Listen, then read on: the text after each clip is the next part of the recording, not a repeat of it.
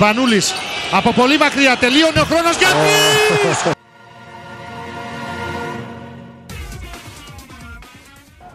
Σπανούλης για τρεις. Ρεκόρ.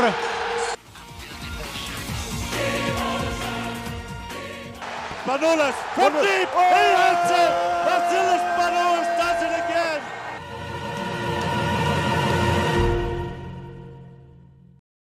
Δεύτερος μέρος λοιπόν της κουβέντας μας που έχουμε ξεκινήσει με τα παιδιά των Μόρις και τον Κωνσταντίνο τον Κουτσαντώνη. Ε, το δεύτερο μέρος λοιπόν, το, στο πρώτο μέρος βασικά να πούμε ότι συζητήσαμε τα σχετικά με το πώς βλέπει η Αμερική ε, την Ευρωλίγκα ή οι Αμερικάνοι γενικότερα είτε οι GM είτε παίχτες είτε απλοί πολίτες. Ο Κωνσταντίνος έφερε πάρα πολύ ε, ωραία παραδείγματα και μέσα από την καθημερινότητα ε, και ο, ο Αντώνης μέσα από τα, από τα podcast και από τη δική του εμπειρία. Ε, και ο Μόρις ως ε, ε, φίλαθλος που βλέπει κυρίως το κομμάτι της Ευρωλίγκας. Συζητήσαμε πάρα πολύ ωραία πράγματα, ακούστε το πρώτο μέρος. Και φυσικά αφεντικό πέρα από αυτό τι πρέπει άλλο να κάνουν Αφεντικός είσαι εδώ, ξέρω, ξύπνα. Ναι, ναι, sorry. Εντάξει, απλά έχω παρασυρθεί. Μόλις τελείωσα, το άκου, άκουσα το πρώτο μέρος του.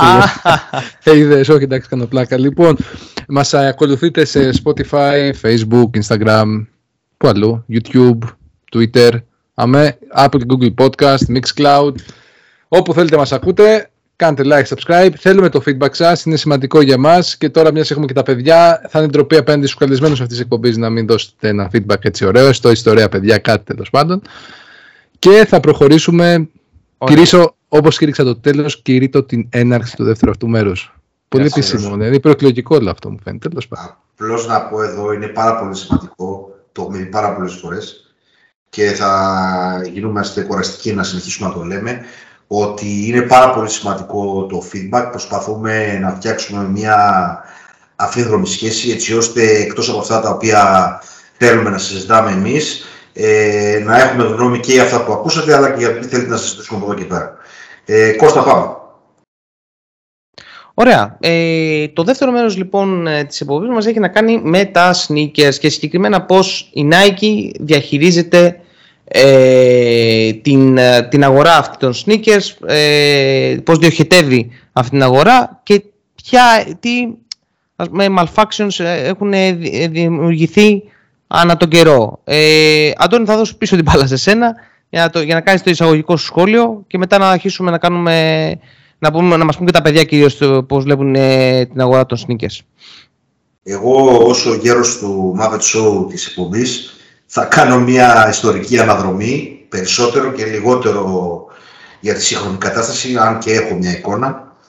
Ε, να πούμε εδώ ότι η κουλτούρα των sneakers δεν είναι κάτι καινούργιο. Ουσιαστικά υπάρχει από τη δεκαετία του, του 80 με τότε κυρίαρχη εταιρεία την ε, Converse και δευτερεύοντας την Adidas. Το είδαμε και σε, πρόσφατο, ε, σε πρόσφατη σειρά του HBO, το Winning Time, το πώς προσέγγισαν οι εταιρείες το Magic και πώς ήταν τότε η Nike σε, σε τι βρεφικό ε, στάδιο βρισκόταν. Ήταν ουσιαστικά μια εταιρεία που τροφοδοτούσε ε, το θρύβο μόνο.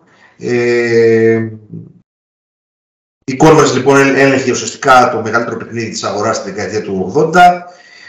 Όμως ε, μία η έλλειψη innovation και μία η αδυναμία της ε, να συνδέσει μοντέλα παπουτσιών με παίχτες ή να κάνει κάτι εξειδικευμένο για τον καθένα ε, και η υπογραφή του Μεγάλου Συμβουλίου του Jordan ε, στην Nike άλλαξε άρδιν την, την αγορά και την εικόνα ε, στο NBA που από εκεί προέρχονται όλα. Ε, και αυτή τη στιγμή από τότε σιγά σιγά σταδιακά ε, χρόνο με τον χρόνο και με τον ε, Jordan ως ε, μπροστάρι η Nike έχει κυριαρχήσει στην αγορά των, ε, των sneakers. Ε, με πάρα πολλές υπογραφές παιχτών, ε, με δευτερεύουσα μπράντα τη ξεχωριστή τη Jordan, η οποία και αυτή υπογράφει παίχτες, ε, και με, την, ε, με τις υπόλοιπες εταιρείες, ε, κυρίως την Adidas, ε, να έρχεται δεύτερη, αλλά με πολύ μεγάλη διαφορά από την μπροστά. Και όσον αφορά το lifestyle ε, culture sneakers που λέμε, ε, είναι σχεδόν στο 95% ε, της, της αγοράς κυρίαρχη η Nike. Όλη αυτή η κουβέντα προέκυψε, θέλω να κάνουμε τώρα, προέκυψε από δύο παράγοντες. Ε, ο ένας παράγοντος είναι η δικιά μου προσπάθεια να αποκτήσω ένα ζευγάρι Ed Jordan Low 1 μέσω της πλατφόρμας της Nike είτε της α, απλής Nike είτε της πλατφόρμας των sneakers όπου εδώ και δύο χρόνια δεν έχω καταφέρει ε, να βρω στο, στο νούμερό μου με το που εισάγω τα μοντέλα στην πλατφόρμα ε, μετά από ένα λεπτό υπάρχουν μόνο νούμερα από 48 και με και πάνω. Αυτό λοιπόν ήταν η μία, το ένα ερέθισμα και το δεύτερο ερέθισμα ήταν η, η προσπάθεια της Nike να βγάλει στην αγορά το μοντέλο που συνδύαζε τον αδεκοχαμένο Κόμπε και την κόρη του, ε, όπου νομίζω ότι τελικά δεν κατέληξε κανένας καταναλωτή, αλλά τέλος πάντων ε, θα μας τα πούν αυτά πιο αναλυτικά και τα παιδιά.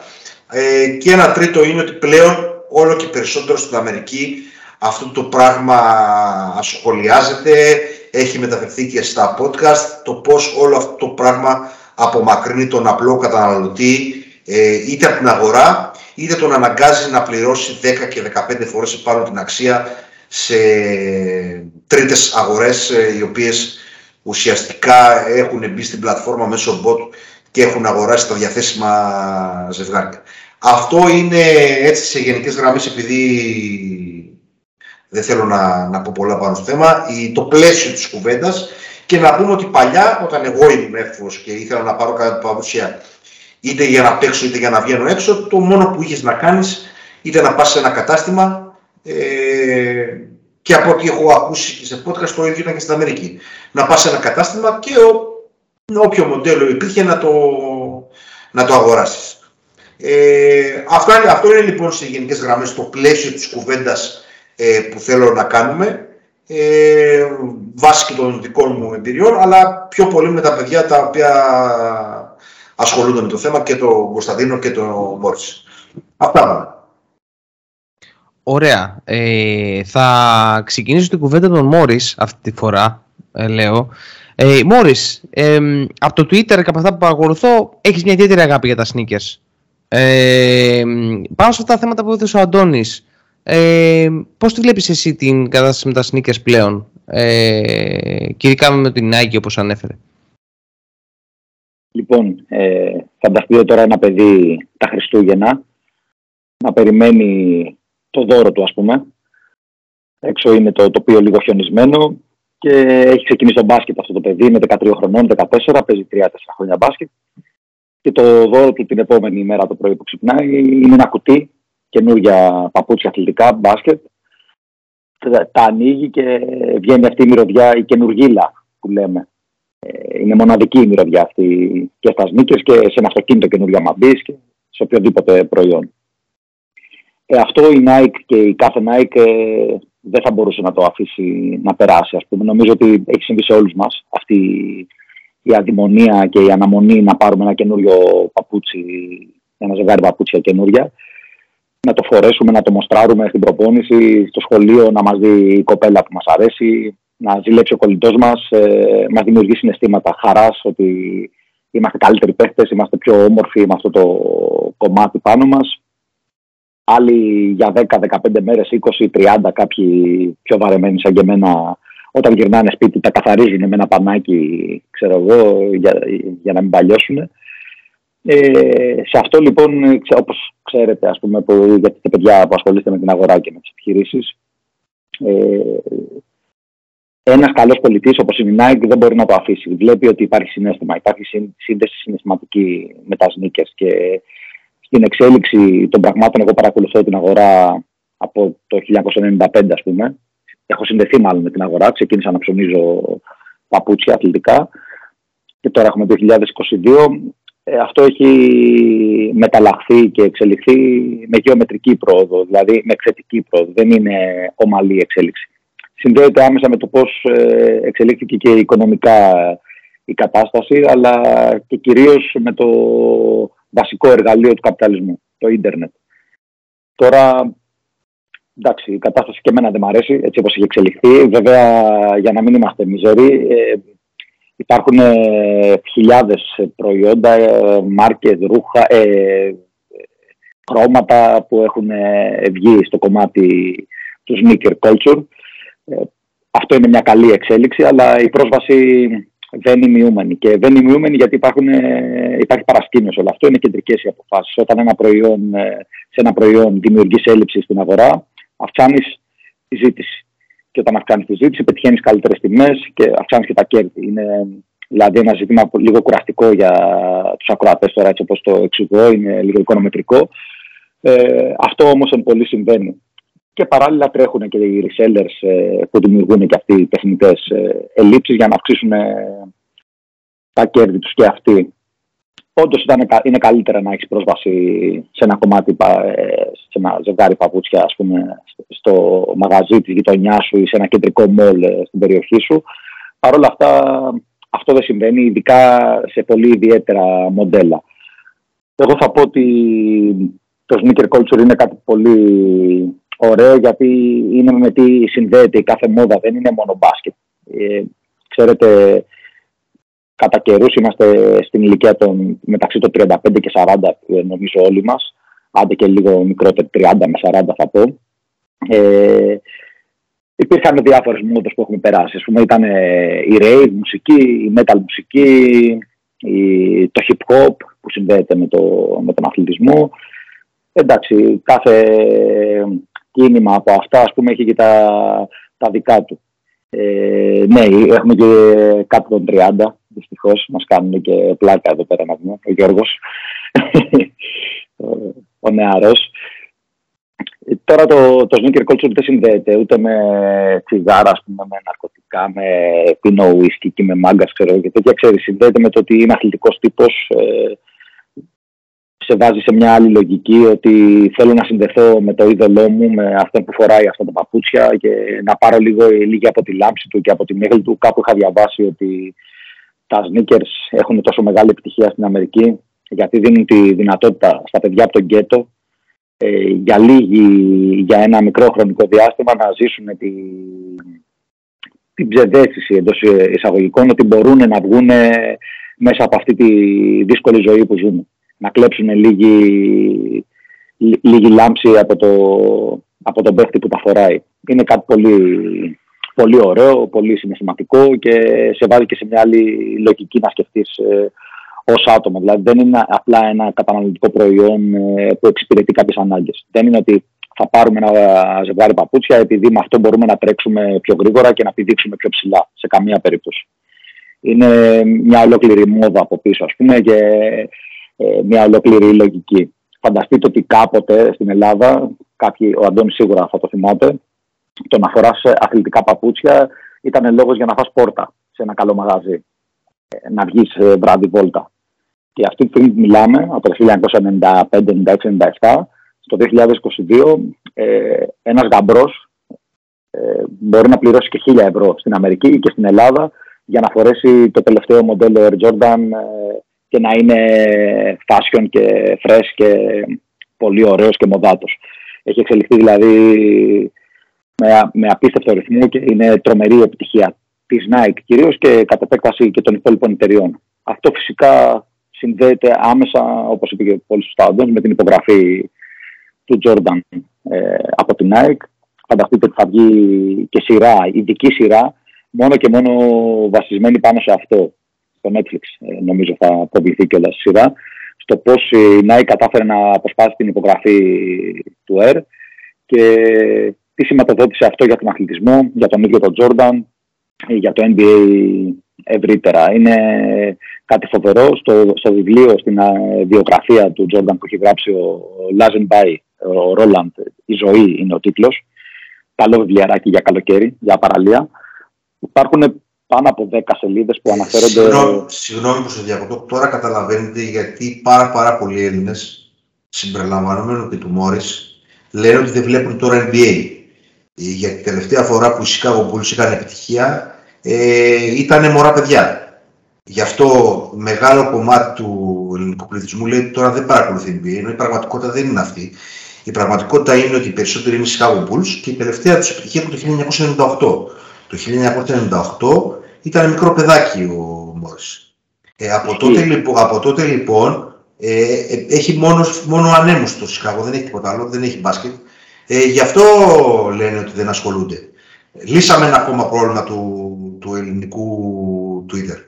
Πάμε, συνέχισε Μόρις, συνέχισε. Θα λύνω, θα, λύνω, θα λύνω διάφορα, εδώ στο, σε αυτό το podcast, είναι podcast αλήθειας γενικότερα. Θα λύνω διάφορα Ποτα, θέματα. πο, ποταμός αλήθειας. Ποταμός θα, αλήθειας. θα λύνω διάφορα θέματα. Όσοι λοιπόν λένε δεν ασχολούνται, ε, το 1-30% του ελληνικού Twitter, στο, τις πρώτες δύο εβδομάδες που είχαν οι Bulls σε θετικό ρεκόρ, γράφαν κάθε μέρα τα σκόρ τους. Μετά πάλι συνεχίσαν να μην ασχολούνται για τον NBA γιατί είναι μόνο για show, δεν είναι, δεν είναι κανονικός αθλητισμός. Ξεχάσανε πάλι. Λοιπόν, αυτό είναι το ένα. Και το δεύτερο είναι ότι κανείς δεν ασχολήθηκε ότι ο Τζούντε Μάρι έγινε ανταλλαγή για ένα πακέτο πατατάκια μετά τον Κουάι Λέοναρτ, γιατί ο, ο μεγάλος Πόποβιτς δεν κάνει ποτέ λάθος. Αυτά λοιπόν είναι τα δύο take για το ελληνικό ε, κοινό που παρακολουθεί NBA. Μπορούμε να συνεχίσουμε τώρα ε, όσον αφορά το, πώς το λένε, το θέμα των sneakers. Α, να πω μόνο ότι στην Ελλάδα φοράγαμε σίτα Ελλάς και πόνι. το πρώτο μου Nike παπούτσι ήταν κάπου αρχές της δεκαετίας του 90. Να πω αυτό μόνο και να κλείσω. Μετά τα άλλα τα οποία είναι μεταξύ σοβαρού και αστείου τα λέω, αλλά είναι, είναι κανονικές αλήθειες. Το πρώτο μου λοιπόν παπούτσι μετά από τρελά παρακάλια, γιατί ήταν από τότε ακριβό του σπορ, και επειδή έπαιζα μπάσκετ από το 1986 έπαιζα μπάσκετ, κάποια στιγμή λοιπόν το 90, 90, 91, 92, δεν θυμάμαι, μέχρι εκεί τέλος πάντων, πήρα το, το Air Flight το 1, σε άσπρο και γαλάζο. Ε, με, προ, από τα πρώτα παπούτσια που φαινόταν η αερόσολα σε ένα μικρό κομμάτι του παπουτσιού στο πίσω μέρος. Ε, νόμιζες τότε, με το μυαλό μου, το είχα κάνει και hype στο μυαλό μου, είναι φυσιολογικό αυτό, αλλά η διαφορά από τα προηγούμενα παπούτσια νόμιζα ότι, ότι πάταγα σε πούπουλα. Κάθε φορά που σηκωνόμουν και έπεφτα κάτω και προσγειωνόμουν στο έδαφος, βέβαια ήμουν και 30 κιλά ελαφρύτερος. Ε, νόμιζα ότι η διαφορά δηλαδή από τα, την τότε τεχνολογία που υπήρχε στα παπούτσια που πήγαν στην Ελλάδα, αλλά ακόμα και στην Αμερική, γιατί εκτός από το, το κομμάτι του Jordan, το οποίο είναι, αν θέλεις, το ένασμα για να επικρατήσει η Nike, δεν πρέπει να ξεχνάμε ότι την τρομερή τεχνολογία πίσω από τα παπούτσια και την ε, καθημερινή βελτίωση των παπουτσιών που πρόσφερε η Nike, που δεν το κάνει καμία άλλη εταιρεία και γι' αυτό κυριάρχησε στην αγορά. Δεν είναι μόνο Jordan δηλαδή, Άσχετα αν κάποιοι φίλοι μας θέλουν να μας το πουλήσουν αυτό, γιατί αυτό, αυτό που, που αυτό φαίνονταν στην Ελλάδα δεν ξέραν τίποτα άλλο. Το Jordan και τους Bulls ξέραν. Λοιπόν, αλλά εκτός από αυτό, το οποίο έπαιξε πραγματικά σε παγκόσμιο επίπεδο και είναι τεράστιος λόγος πέραν της πλάκας που κάνω, ήταν και το innovation πίσω από κάθε παπούτσι. Είτε αυτό ήταν προσωποποιημένο, είτε ήταν αυτό που λέμε team σου. Δηλαδή κάτι το οποίο θα το πάρουν όλοι. Τότε λοιπόν η διαφορά το 91-92 του πρώτου παπουτσιού που αγόρασα Nike ήταν η μέρα με τη νύχτα με το τι υπήρχε. Νόμιζα ότι πραγματικά πρώτη ασφαλόσουνα και τότε ακόμα δερμάτινα δεν ήταν, ήταν άλλη ποιότητας παπούτσια γιατί τότε πραγματικά ήταν και πολύ καλά τα παπούτσια. Δεν ήταν παπούτσια για να τα αλλάζεις κάθε 15 μέρες. Ε, βγάζαν παπούτσια τότε οι εταιρείες που για να κρατήσουν. Λοιπόν, ήταν απίστευτη. Συγγνώμη για τις διαφημίσεις. Ε, μπορείς να συνεχίσεις, μπορείς. Ωραία, πολύ ωραία. Ε, με πρόλαβες εντωμεταξύ, είπες για τους Bulls, με πέταξες τις πόντες σου και στο Twitter και σε μένα και έβαλες και τους Spurs μέσα γιατί ξέρεις ότι οι Spurs του 14 είναι ίσως η καλύτερη ομάδα που έχω δει με τα μάτια μου και την αγάπησα πάρα πολύ και τότε κάπου σταμάτησα να βλέπω. Τέλος πάντων, τώρα στο κομμάτι των sneakers που ήμασταν, είπα έτσι δύο πράγματα ο, ο, ο Πόποβιτς με τον, ε, δεν υπάρχει τώρα το GIF να το κάνω, ο Πόποβιτς με τον Duncan και ο Πόποβιτς χωρίς τον Duncan. Ε, το ένα είναι ο Πόποβιτς πραγματικός και το δεύτερο είναι ένας Μπεκρής, Πομάλης. Λοιπόν, μπορείς, να, μπο, μπο, μπορείς να συνεχίσεις. Ναι, ταβερνιάρης, τίποτα, δεν ξέρει κι αυτός λίγο, λίγος. Τα, τα, ταβερνιάρης εγώ, εγώ δεν είπα, είπα Μπεκρής Προμάλης. Και έφερα δύο, παρα, δύο παραδείγματα ότι ο Καουά Λέοναρτ και ο Ντάνι Γκριν ε, έγιναν draft για το Μπέρτλ. Αυτό, ο Μπέρτλ είναι αυτός ε, με το ζώο έπαιζε στην Ευρωλίγκα, έτσι. Ε, για τον Μπέρτλ και ένα πακέτο πατατάκια και ο, για τον Ντεζούντε Μάρι τώρα ε, δώσανε δύο πακέτα πατατάκια και ένα, πώς το λένε, ένα ξύλους καρπούς, ένα αράπικα. Αράπικα, ένα σακουλάκι μικρό αράπικα και δύο πατατάκια. Αυτό ήταν το draft. Λοιπόν, ας συνεχίσουμε, ας συνεχίσουμε τις, τις διαφημίσεις, ας πάμε στο κυρίως θέμα. Ναι, ναι, ναι, να συνεχίσουμε λίγο στα παπούτσια και να το κλείσω για να ακούσουμε και τον Κωνσταντίνο και τα υπόλοιπα παιδιά. Ότι εντάξει, τώρα έχουν μετατραπεί, παιδιά τα sneakers είναι, έχει πάει αλλού το πράγμα, ας πούμε, έχει αλλάξει επίπεδο, είναι σαν μετοχές, σαν picks. Ε, ε, κάθε τι που γίνεται ας πούμε, στην καθημερινότητα, στην πολιτική επικαιρότητα, στην αθλητική επικαιρότητα επηρεάζει και τις τιμές των sneakers και μάλιστα μπορεί να επηρεάσει και μια τιμή σε ένα παλιό παπούτσι που έχεις. Όταν βγήκε το Last Dance, αν είχαμε ένα γράφημα μπροστά μας, μια στατιστική απεικόνηση, ας πούμε, την περίοδο που βγήκε το Last Dance στην καραντίνα, τα παπούτσια με τη μάρκα Jordan, με το brand Jordan, πάνω από 200% σίγουρα και οι πωλήσεις και οι τιμές.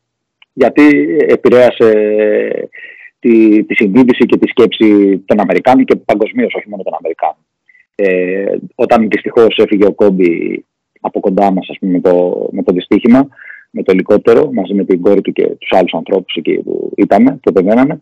Το ίδιο συνέβη και με τα παπούτσια του Κόμπι. Οτιδήποτε συμβαίνει. Ε, βλέπετε τώρα τον Ντόνσιτ, ας πούμε, είναι το, ένα κεφάλαιο, ένας ξένος παίκτη, μία Αμερικάνος που έχει μπει ε, στο NBA και κάνει παπάδες. Τον πλησίασε κατευθείαν η, η Jordan ε, να τον υπογράψει και να βγάλει το δικό του μοντέλο. Και να ξέρετε ότι αναλόγως το πώς θα πάει στο Ευρωμπάσκετ ή πώς θα πάνε οι Ντάλλας ε, τις επόμενες ε, σεζόν, θα εξαρτηθεί και το τι μοντέλα θα τους βγάλουν και θα τους δώσουν, πόσο καλά θα είναι. Δηλαδή ε, συνδέονται άμεσα όλα αυτά με το πόσο καλός παίχτη είσαι, τι πωλήσεις κάνεις, ε, τι παπούτσι σου δίνουμε. Αυτά που μένουν έτσι για αρχή. Θα ξαναπάρω το λόγο γιατί αν αφήσετε θα μιλάω σαν το Φιντελ Κάστρο. Είναι αυτό θέλουμε, αυτό θέλουμε, αυτό θέλουμε από αυτήν την εκπομπή. Πολύ ωραία. Ε, Κωνσταντίνε, το δικό, τα δικά σου take. Ε, βλέπεις και την Αμερικάνικη αγορά, έχεις δει και την ελληνική αγορά. Ε, πώς, ε, ποιο, είναι, ποιο είναι το δικό σου take; Ναι, ε, να πούμε ότι με το που ξεκινήσαμε την κουβέντα, νομίζω οι πρώτες 10 λέξεις ε, ήταν Nike. Ε, και από εκεί, από εκεί δημιουργείται το ε, πρόβλημα, ας πούμε, εισαγωγικά ή χωρίς. Ε, και το πρόβλημα είναι το, το dominate, ας πούμε, που έχει κάνει η Nike, η Nike που τη λένε και εδώ πέρα. Ε, στη, στην αγορά, ας πούμε, τη, το sneakers. Ε, δεν, έχω προ, δεν έχω πρόχειρα τα, ε, το market share, αλλά νομίζω είναι χαόδηση η διαφορά. Ναι ε, παραπάνω από 70% ε, σε σχέση με τις υπόλοιπες εταιρείες. Ε, και από εκεί ξεκινάει το πρόβλημα, έτσι, ότι ουσιαστικά υπάρχει ένα μονοπόλιο όσον αφορά τα, τα, τα sneakers και, και πιο συγκεκριμένα αυτά τα οποία ε, έχουν ένα, έτσι, είτε είναι μπασκετικά είτε είναι ε, Jordan, γιατί πλέον και η, ε, η Jordan ας πούμε, στα brand βγάζει παπούτσια τα οποία ε, ναι, μεν έχουν το, το air πάνω, αλλά δεν είναι σχεδιασμένα έτσι, για, για να παίξεις μπάσκετ, είναι για να, για να βγεις στη βόλτα σου. Ε, από εκεί ξεκινάει το πρόβλημα. Ε, να πω ότι τα τελευταία χρόνια έχει πολλαπλασιαστεί έτσι, το criticism ε, απέναντι στην Nike. Ε, ειδικά τα τελευταία δύο χρόνια. Δηλαδή αυτό το, ε, μπορείς να το δεις ξεκάθαρα Κυρίως λόγω μέσω των social media, γιατί νομίζω και εκεί είναι το πιο εύκολο να πιάσεις το, το παλμό. Ε, μετά τον θάνατο του Bryant ε, υπήρξε μια δικαστική διαμάχη μεταξύ της οικογένειας Bryant και της Nike ε, σε σχέση με τα δικαιώματα και, το, και όλα τα trademark τα οποία ήταν ε, υπογεγραμμένα μεταξύ ε, του Κόμπε και, και της εταιρείας. Ε, και νομίζω το ανέφερε και ο Αντώνης το... Υπήρχε ένα συγκεκριμένο γεγονός το οποίο νομίζω άλλαξε ας πούμε, το πώς βλέπουν ε, ε, οι ε, fans του, του NBA και του μπάσκετ την Nike και ήταν το παπούτσι που ήταν σχεδιασμένο από τη, ε, που είναι σχεδιασμένο μάλλον από τη γυναίκα του, του Κόμπε, ε, της Βανέσα ε, το οποίο ήταν αφιερωμένο στη, στη μικρή την κόρη. ε, και το οποίο κατά ένα περίεργο τρόπο, ε, εκτός από το ότι έγινε ε, leak το σχέδιο πριν καν, ας πούμε, ε, ε, υπάρξει αντίστοιχη συμφωνία μεταξύ της οικογένειας και της ε, Nike, ε, το είχαν προμηθευτεί κιόλας ε, συγκεκριμένα άτομα, ε, δημιουργώντας έτσι ένα, ε, μια ερώτηση, ας πούμε, το, το, το, πώς, το πώς γίνεται ας πούμε, ένα παπούτσι το οποίο σχεδιαστεί από τη μητέρα της αδικοχαμένης, δεν θυμάμαι το μικρό της, το, το, ε, να το έχουν προμηθευτεί άτομα πριν από την ίδια την οικογένεια. Ε, και ειδικά μετά την, μετά την έναρξη της πανδημίας, εντάξει, αυτό είναι λίγο γενικότερο, αλλά ε, οι ε, περιπτώσεις βίας σε όλη την Αμερική έχουν αυξηθεί και νομίζω, νομίζω είναι παγκόσμιο φαινόμενο. Εντάξει, δεν μπορώ να, δεν έχω τα, τα στατιστικά μπροστά μου για την Ελλάδα, αλλά γενικά η πανδημία δημιούργησε πολλά προβλήματα, είτε ας πούμε ε, ψυχολογικά, οικονομικά και, και τα περιστατικά βίας ανέβηκαν. Ε, και φυσικά έτσι όπως ανέβηκαν τα περιστατικά βίας, ε, αρχίσαμε να βλέπουμε και περισσότερους ας πούμε τσακωμούς μεταξύ ατόμων οι οποίοι ε, πηγαίνανε μία και δύο μέρες πριν ας πούμε, το επίσημο release ενός παπουτσιού έξω από τα καταστήματα της Nike και της Jordan. Πρόσφατα μάλιστα ένα, ένα παλικάρι μαχαιρώθηκε και όλα στη Νέα Υόρκη. Ε, και έτσι τέτοια περιστατικά ας πούμε, δείχνουν και το... Αρχίζει ο κόσμος και συνειδητοποιεί ότι ε, υπάρχει ένα απίστευτο hype για ένας ζευγάρι παπούτσια. Γιατί στο, στο τέλος της ημέρας, ναι, είναι collectible, ναι, έχουν συναισθηματική αξία για τον καθένα, αλλά δεν πάβει να είναι ένας ζευγάρι παπούτσια, έτσι. Ε, ε, θέλω να επιστρέψω αυτό που είπα για τη Nike στην αρχή. Η Nike ουσιαστικά ε, νομίζω είναι και επίσημα partner με το NBA, έτσι. Ε, δηλαδή και τα, και τα βίντεο παιχνίδια πλέον, ας πούμε το 2K, ε, υπάρχει ολόκληρο section με το πώς μπορείς, ας πούμε, ε, να, πληρώσεις, ε, να πληρώσει ο, ε, αυτός που έχει αγοράσει το παιχνίδι για να μπορέσει να πάρει κάποιο ηλεκτρονικό ζευγάρι παπουτσιών και να φορέσει στο My Player, ας πούμε.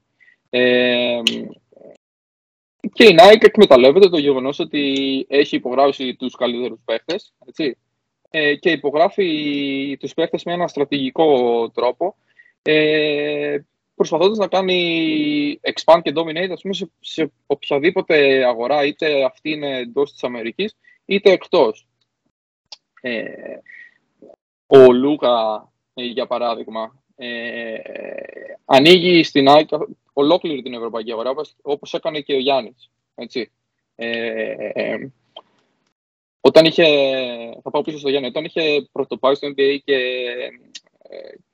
ξαφνικά ας πούμε, έτσι, ε, αρχίστηκε, να ακούγεται, ε, αρχίστηκε να ακούγεται το ε, nickname Greek Freak. Έτσι. Ε, είχαν δημιουργήσει και διάφορες αντιδράσεις έτσι, και εντός Ελλάδας και εδώ στην Αμερική, ξέρεις, ε, με ποιο τρόπο αναφέρεται. Φυσικά η Nike ε, ήταν πανέξυπνη και, και έκανε το Greek Freak συνώνυμο με το Γιάννη γιατί ε, Έχοντας το, το nickname αυτό, πέρα από το ότι ανοίγεις την ολόκληρη την ευρωπαϊκή, την ευρωπαϊκή αγορά, συγγνώμη, ε, κάνεις και φόβο στη δικιά μας αγορά, την ελληνική. Έτσι.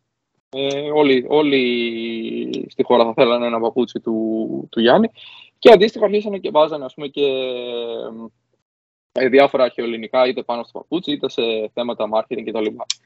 Ε, το ίδιο προσπαθούν να κάνουν και με το Λούκα τώρα. Ε, σε αντίθεση, ας πούμε, η... θα μπορούσε π.χ. η Nike να υπογράψει τον Trey Young που επιλέχθηκαν τη... ε, ήταν στον draft με τον Λούκα την ίδια, την ίδια χρονιά. Ε, ας πούμε παρόμοιες καριέρες, τώρα δεν, θα, δεν είναι το θέμα μας ποιος είναι καλύτερο ή έχει μεγαλύτερο impact. Απλά ο Trey Young είναι άλλος ένας point guard ε, Αμερικάνος, ο οποίος ε, θα πουλήσει ε, ζευγάρια στην Αμερική ή ας πούμε αν το κάνουμε και πιο συγκεκριμένα στην Ατλάντα που βρίσκεται τώρα, στη, στο Νότο δηλαδή. Ενώ ο Λούκα ε, θα τρέξει και ο Σλοβαίνος και ο Σέρβος και ε, οποιοδήποτε άλλος Ευρωπαίος ε, να πάρει το παπούτσι του Λούκα.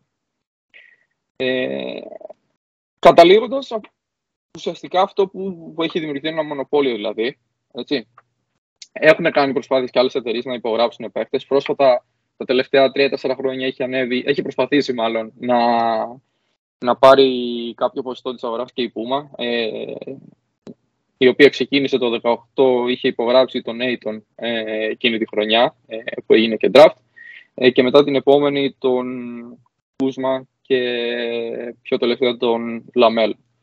Αλλά ε, κανένας από αυτούς τους τρεις παίκτες δεν έχει και το εκτόπισμα πούμε, των αντίστοιχων ε, αθλητών της Nike. Ε, αλλά και κακά τα ψέματα ε, και λόγω ε, της ποιότητας ας πούμε, έτσι, στο, στο σχεδιαστικό κομμάτι ε, είναι πολύ πιο εύκολο για την Nike να πουλήσει σε σχέση με την Puma. Δηλαδή η Puma πρέπει να δημιουργήσει κάτι διαφορετικό, κάτι που θα τραβήξει το μάτι, έτσι, ε, και το οποίο θα απευθύνεται και σε πιο ε, περιορισμένο κοινό σε σχέση με την ΑΕΚ. Αυτά. Να κάνω μια τις εξής παρέμβασεις. Πρώτον, ε, η Nike είναι ο... φτιάχνει τις εμφανίσεις των ομάδων. Επομένως, άλλο ένα rant που θέλω να κάνω είναι ότι η ομάδα είναι purple gold Nike. Δεν είναι purple καναρινή. Αυτό δεν είναι χρώμα. Δεν είναι χρώμα. Είναι καναρινή, δεν είναι gold. Τέλος πάντων, πέρα από αυτό, το οποίο το κράζουν όλοι στο Los Angeles, ότι αυτό δεν είναι το χρώμα των Lakers. Να πούμε το εξής. Υπάρχει και Adidas που έχει υπογράψει δύο μεγάλους στάρ, τον ε, Harden και τον, ε, τον Lillard.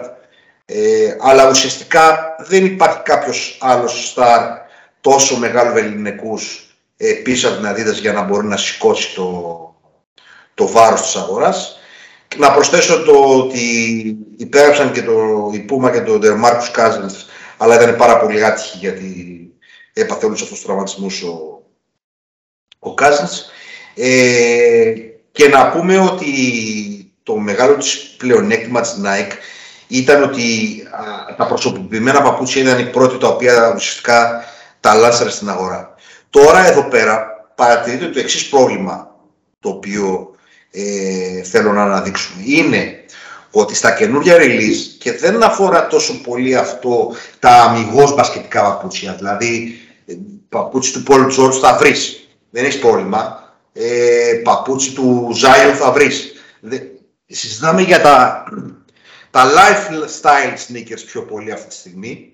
Τα όπου, casual, τα casual, ναι, ναι σωστά. Ε, όπου η, η, τα launch είναι περιορισμένα ε, αντί, να βγει, αντί να βγει παραπάνω προϊόν, βγαίνει λιγότερο προϊόν και οι resellers ε, μπαίνουν με bot μέσα ουσιαστικά και αγοράζουν όλα τα νούμερα και εμφανίστηκαν τιμές ε, στο παπούτσι για την Gigi, ε, εμφανίστηκαν τιμές ε, την επόμενη μέρα του πρωί ε, 1000 ευρώ και 2.500 ευρώ ε, από resellers. Ε, το οποίο Πράγμα αυτό είναι εξοργιστικό. Ε, βέβαια, την, την ε, Nike την δεν ενδιαφέρει αυτό, γιατί την ενδιαφέρει να πουλήσει όσο το δυνατό γρηγορότερα ε, το απόθεμά της. Επομένως, είτε τα πάρουν bot για, για λογαριασμό τρίτων, είτε τα πάρει κανονικός καταναλωτής, για αυτήν το αποτέλεσμα ουσιαστικά είναι το ίδιο. Το hype είναι το ίδιο, δεν, δεν έχει να χάσει κάτι αυτή. Απλώς είναι αλήθεια ότι, όπως είπε και ο Κωνσταντίνος, ότι την τελευταία διετία αυτό το πράγμα συζητιέται όλο και περισσότερο και στα social και, στα... και σε ανθρώπους που έχουν blog και ασχολούνται με τα sneakers και σε ανθρώπους που κάνουν podcast. Αυτή η κριτική ε, με αποκορύφωμα το συγκεκριμένο launch ε, είναι πάρα πολύ έντονη. Ο ένας από τους λόγους που η Βανέσα Μπράιαντ πήγε στα δικαστήρια την Nike εκτός προφανές από οικονομικούς λόγους ε, είναι ότι δεν μπορούσες να βρεις παπούτσια του κόμπε να αγοράσεις. Δηλαδή, ένα από τα προβλήματα τα οποία, για τα οποία πήγα στο δικαστήριο είναι ότι αν εξαιρέσεις παίχτες του NBA, δεν μπορούσε κανείς άλλος να αγοράσει ε, actual παπούτσι του, του κόμπε, ε, είτε το πέντε είτε το οποιοδήποτε άλλο, δεν τα λέω τώρα. Ε, είτε τα πρότρο που είχαν βγει ή οτιδήποτε άλλο. Ε, αυτό είναι το βασικό πρόβλημα, ότι δεν την ενδιαφέρει που καταναλώνται τα παπούτσια. Ενώ έπρεπε να την ενδιαφέρει να τα ψωνίζουν ε, κανονικοί άνθρωποι ε, και όχι άνθρωποι που θέλουν να εκμεταλλευτούν όλη αυτή την κατάσταση για να βγάλουν παραπάνω κερδοφορία. Όπως επίσης, αν αυξήσεις το απόθεμα των παπουτσιών ε, και θα κρατήσεις μια τιμή ε, σταθερή, διότι δεν θα δημιουργηθεί αυτό που είπε ο Μόρις, το, την εικονική ε, έλλειψη ε, παρουσιών ε, και θα μπορούσαν να πάρουν και περισσότεροι άνθρωποι. Ε, αυτό από μένα νομίζω ότι ε, δώσαμε μια εικόνα στους ανθρώπους ε, εδώ που μας ακούνε ε, επί του θέματος. Ε, νομίζω ότι θέλει να συμπληρώσει κάποια πράγματα και ο Μόνης και σιγά σιγά να κλείσουμε αυτό το, το, το κομμάτι. Ναι, ε, να συμπληρώσω μόνο ότι επειδή έβαλες το κομμάτι λίγο της πίτας ε, με την Adidas και τη, τις υπογραφές που προσπαθεί να κάνει με την Buma κτλ. Μεγάλη υπόθεση είναι η Under Armour ε, και η κίνηση που έχει κάνει με το, με το Στεφκάρη, είναι σημαντικό. Ε, έχει ένα κομμάτι όχι τεράστιο αλλά αρκετό από την αγορά και προσπαθεί, είναι ίσως νομίζω η πρώτη προσπάθεια που γίνεται αντίστοιχη με, τη, με τον Jordan Brand, δηλαδή έχει γίνει ένα, ένα brand ειδικό πάνω στον Γκάρι. Ας πούμε. Υπέγρα, υπέγραψε πρόσφατα και τον Embiid πριν ένα χρόνο αν δεν κάνω λάθος και, και υπάρχει και, ε, και New Balance με τον Kawhi από τότε που που πήγε στους, ε, αυτή την μια ψεύτικη ομάδα που υπάρχει στο Los Angeles, κάτι Flippers, κάτι κάπως έτσι λέγονται. Ε, υπήρχε ολόκληρη διαφημιστική καμπάνια τέλος πάντων. Ε, έχει μπει και αυτή στην αγορά, αλλά συνέχισε. Σωστά, σωστά. Και, και μικρότερες προσπάθειες. Η Peak νομίζω έχει το Jimmy Butler, η, η Li ε, Ning, μια Κινέζικη κάτι άλλο. Εντάξει, OK. Okay. Μιλάμε τώρα για 0,5% της αγοράς και πολύ μικρά κομμάτια της πίτας. Ε, το θέμα είναι ότι εντάξει, αναλύσαμε λίγο το πώς, πώς ε, ε, γίνεται η φάση στην αγορά, οι sellers, ε, οι εφαρμογές νίκες και αυτά. Αυτό που μένει και αυτό που πιστεύω ότι ενδιαφέρει και αυτούς που μας ακούνε είναι γιατί γουστάρετε τα sneakers, γιατί παίζουν ρόλο τα παπούτσια και πώς τα βλέπουν οι Αμερικάνοι, να το συνδέσουμε και με την προηγούμενη, με το πρώτο μέρος εκπομπής, που, με το πώς βλέπουν, που συζητάγαμε το πώς βλέπουν την Ευρωλίγκα, να δούμε πώς ασχολούνται οι Αμερικάνοι με τα παπούτσια και πώς ασχολούνται οι Ευρωπαίοι με τα παπούτσια. Οι, οι Αμερικάνοι, παιδιά, έχουν, ε, συνηθίζουν να εξειδικεύονται στα πάντα. Έχουν ειδικά site που παρακολουθούν και καταγράφουν με ειδικά ratings ε, τι παπούτσια φοράει ο κάθε παίχτης, που έχει υπογράψει ο κάθε ένα, ε, τι προτίμησε σε συγκεκριμένες περιοχές της Αμερικής αυτός ο Σταρ, τι προτίμησε ο άλλος κτλ. Και, και βγάζουν αναλυτικούς πίνακες κάθε χρόνο. Δεν θα κουράσω με λεπτομέρειες. Θα, πω μόνο, θα αναφέρω μόνο το site, αν μου επιτρέπετε, γιατί έχει ενδιαφέρον. Bowlers, db.com είναι το site. Ε, Επίσης, να πω ότι έχουμε και μια εξαιρετική προσπάθεια εδώ στην Ελλάδα από ένα παιδί, δεν τον γνωρίζω, απλά τον παρακολουθώ και διαβάζω, που κάνει ειδικά review για παπούτσια μπασκετικά για κάποιον που θέλει να αγοράσει κάτι για το παρκέ, γιατί είναι διαφορετικό κομμάτι. Άλλο το θέλω να φορέσω κάτι για το παρκέ και να είναι, καλά, να είναι καλό στο πρακτικό μέρος του αθλήματος και άλλο να πάρω κάτι για να κάνω εντύπωση στην καφετέρια ή να μου αρέσει να το βλέπω ε, οπτικά. Ε, αυτός είναι ο Greek Sneak ε, Collector, Blogspot, είναι blogger, πολύ δυνατός, ε, έχει πολύ ενδιαφέροντα πράγματα μέσα, πολύ καλό υλικό για όποιον θέλει να δει τι παπούτσι θέλει να αγοράσει και τι κυκλοφορεί στην αγορά. Μιλάμε ότι ο άνθρωπος ε, εμβαθύνει σε σημεία με το Μπορεί να σου πει ποιος σχεδιαστής έκανε μεταγραφή και πήγε στην αντίδραση από την ΑΕΚ τέτοια πράγματα. Και στο Twitter ε, ο ιδανικός είναι ή θα ρωτάτε εμένα για να σας το παίζω έξυπνος, αλλά θα μου δίνετε λίγο χρόνο για να ρωτήσω πρώτα τον Κένταβρο, ή θα πηγαίνετε απευθείας στον Κένταβρο, το φίλο μου που όντως έχει μια γνώση πολύ υψηλή και μια... έχει και μεράκι, δηλαδή του αρέσουν και αυτού πολύ τα Τώρα οι Ευρωπαίοι προσπαθούμε και εδώ να κάνουμε κινήσεις στην ομάδα έτσι που παρακολουθούμε και όλοι εμείς εδώ που είμαστε μαζεμένοι στον Ολυμπιακό. Εγώ έχω το, το κακό συνήθειο ας πούμε ε, να κρίνω ένα παίχτη μέχρι και από το τι παπούτσια φοράει. Δηλαδή, άμα, τον, άμα δω το Walkup, ε, πέρυσι έβλεπα το Walkup να μου κατεβαίνει με κάτι.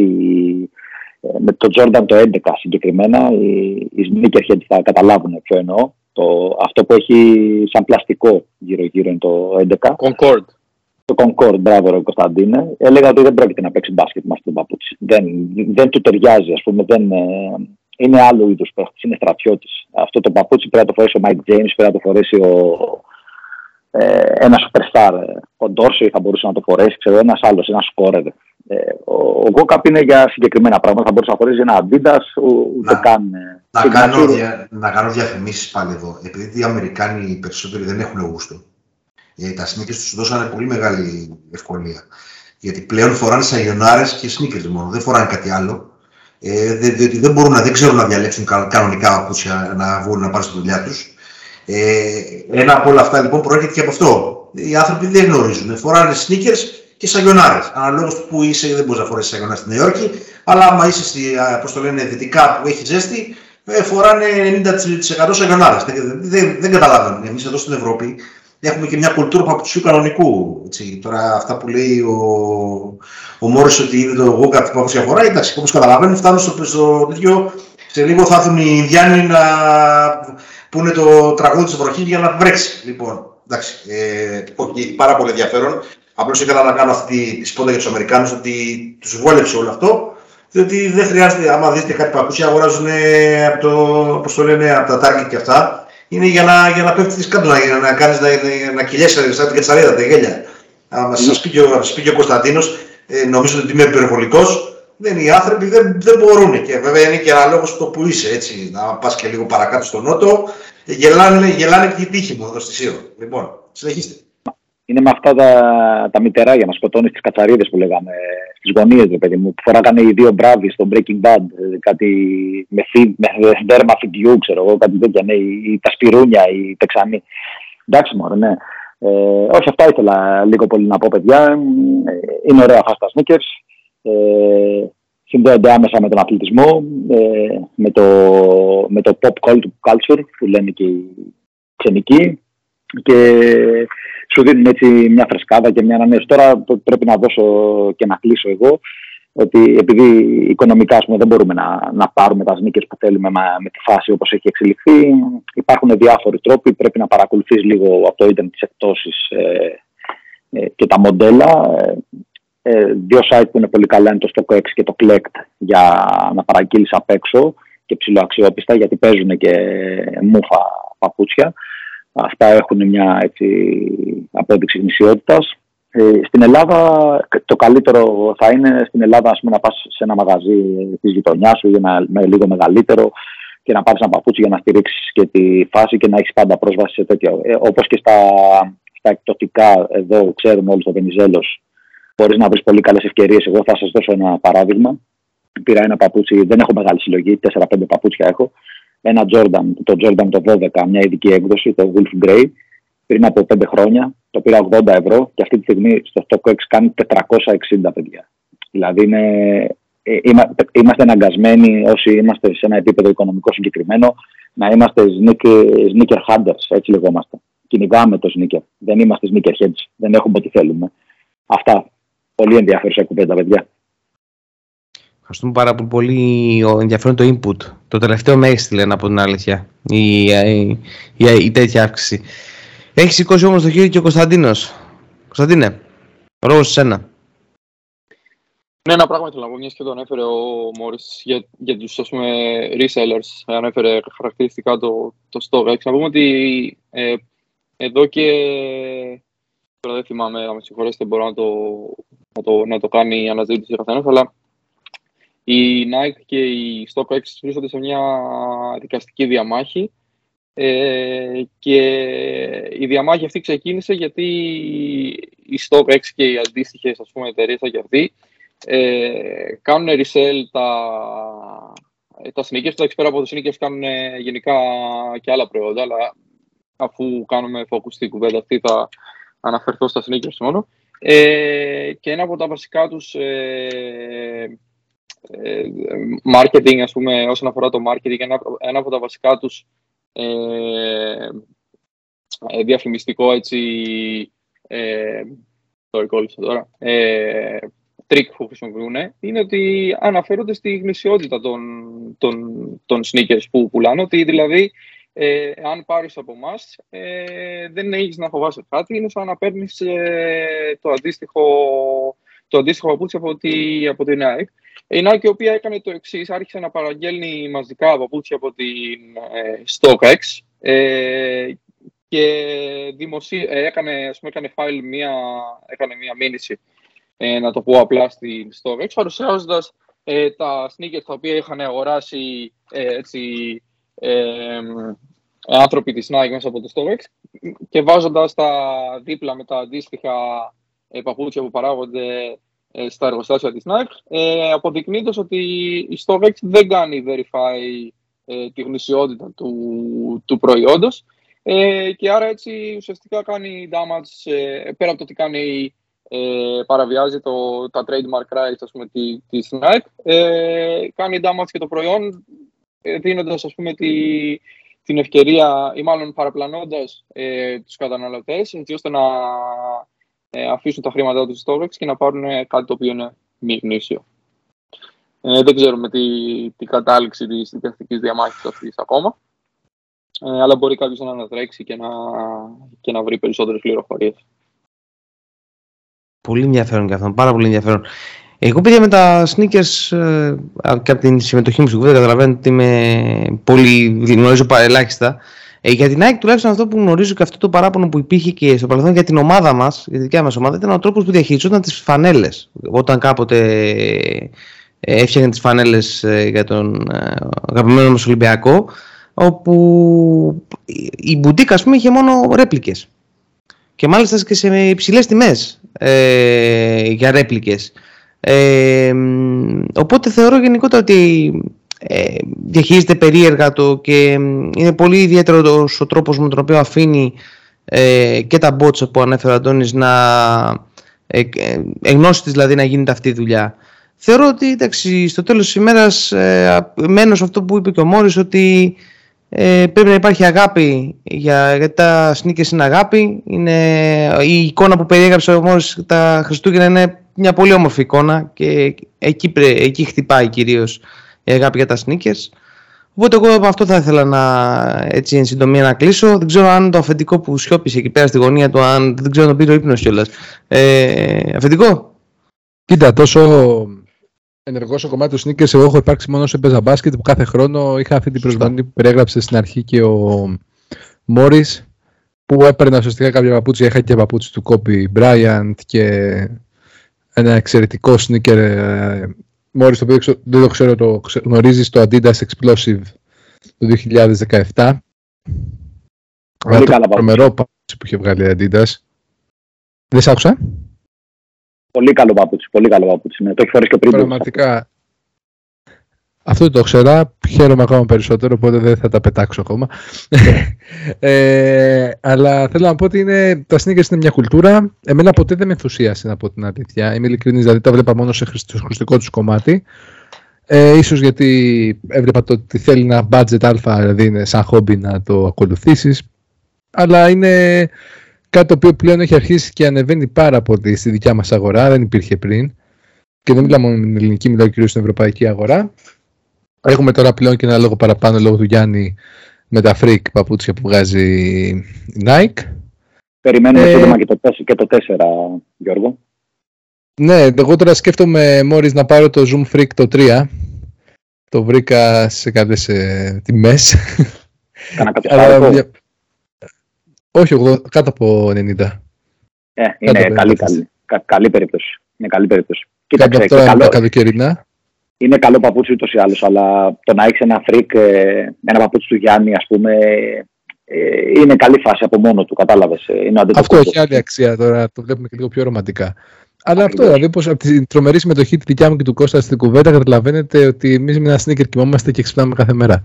Ακριβώς. Νομίζω αυτό. Ωραία. Ε, αν δεν έχουμε κάτι άλλο, ε, θα θέλει κάποιος παιδιά να προσθέσει οτιδήποτε. Μόρις, όχι. Κωνσταντίνε; Είσαι οκ; Ε, Αντουάν, Αντουάν. Να, να, να, πούμε μόνο ότι κάποια στιγμή θέλουμε να ακούσουμε και τη φωνή του Κένταβρου. Αλλά είναι, Εννοείται. Αλλά είναι πολύ... Έχει αποφασίσει να κρατήσει μια ταυτότητα μυστική. Αλλά είναι...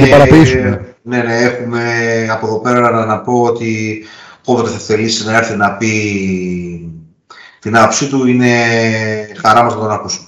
Έτσι, με μεγάλο shout out στον, ε, στον Κένταβρο. Μια και τον ανέφερε ο Μόρις, έτσι. Σωστά, σωστά. Ωραία. Έτσι λοιπόν κλείνει και το δεύτερο μέρος. Ε, πρωτού κλείσουμε, παιδιά, προσωπικά και εκ μέρους όλων ε, των μελών των δύο σας ευχαριστούμε πάρα πολύ ε, για τη σημερινή κουβέντα. Και το πρώτο και το δεύτερο μέρος είχε πάρα πολύ ενδιαφέρον. Είπαμε πάρα πολύ ωραία πράγματα.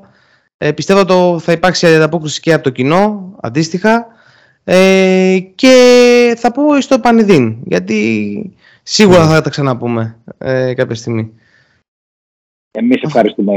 Εγώ ευχαριστώ Κώστα πάρα πολύ ε, και θα είναι χαρά μου εννοείται να τα ξαναπούμε, να σας κάνω τις τρομερές αναλύσεις μου για, το, για τον μπάσκετ του Ολυμπιακού.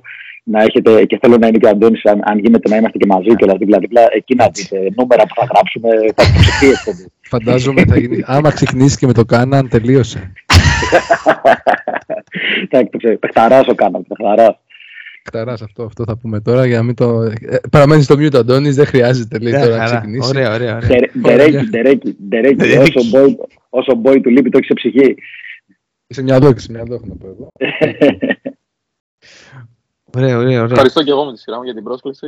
Ε, Χάρηκα πολύ για την κουβέντα και θα παρακολουθώ τον Ντόρσεϊ να δω τι κάνει και να σα ενημερώσω πότε είναι έτοιμος να ξαναέρθει. Βάλ τους ψήλου στα αυτιά. Να ησυχάσει, γιατί δεν θα ζει μετά τα. Δεν θα μπορέσει να ζει το παιδί με αυτά που βγάζει ήδη μετά τα 68, αν πάρει σύνταξη ως Έλληνας πολίτης.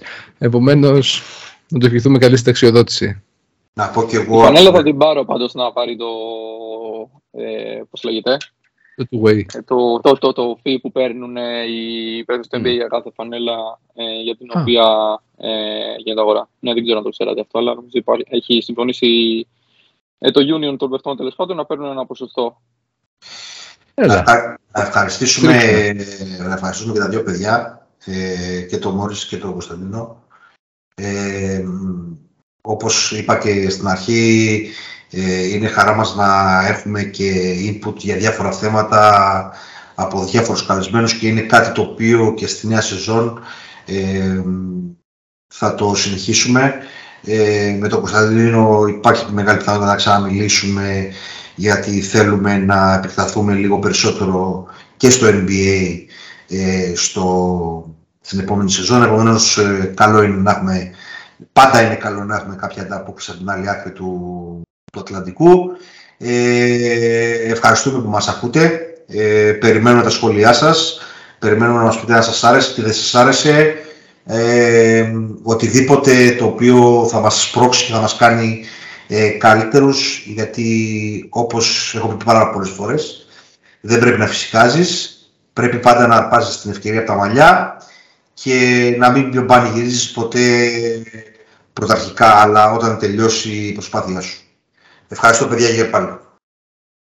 Πολύ ωραία. Ε, Κωνσταντίν, θες να προσθέσεις κάτι; Ναι, να πω ότι το επόμενο podcast θα το κάνουμε στα αγγλικά για να εκτοξευτεί και ε, το podcast έτσι, στην έτσι, Αμερική έτσι. το τέτοιο. Δεν γίνεται να σα πούνε μόνο 10 εκατομμύρια. International καριέρα. Ακριβώς, να ξεκινάς από το Okay. Washington και τους δύο Rounders. Έτσι. Ναι. Θα ακούσουμε αυτό. Α, Ευχαριστούμε πάρα πολύ, παιδιά. Ήμασταν οι δύο All-Rounders. Ε, σας ευχαριστούμε πολύ. Ε, θα έρθει το επόμενο επεισόδιο την επόμενη εβδομάδα. Χαιρετούμε. Γεια χαρά.